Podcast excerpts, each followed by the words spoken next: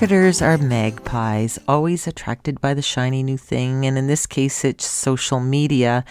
But actually, email is still the king of conversion. So, here are some tips for how to make your emails more effective. 47%, and this is stats according to marketinginsider.com, of emails are opened based on the subject line.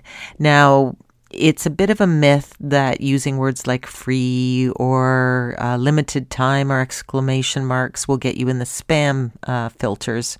It's really that uh, you won't get the engagement, you won't get the click throughs, which is the holy grail of email marketing. So, to get a good subject line that will get you the click throughs, make sure that it's no longer than, say, 28 or 30 characters long. Apparently, that's the highest click through rate at 4%. So, if you're getting 4% or greater click through, that's pretty good.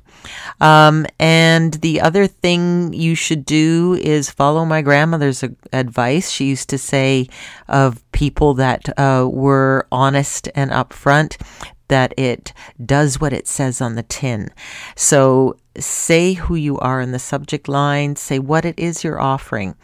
And so just simply say, uh, we'd like to let you know about our upcoming event. We'd like to let you know about our upcoming special promotions.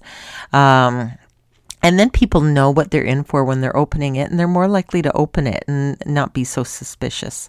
So, there's a few tips, and uh, do segment because that gets uh, a better response rate too. Talk to you tomorrow. So, come on, let's get out.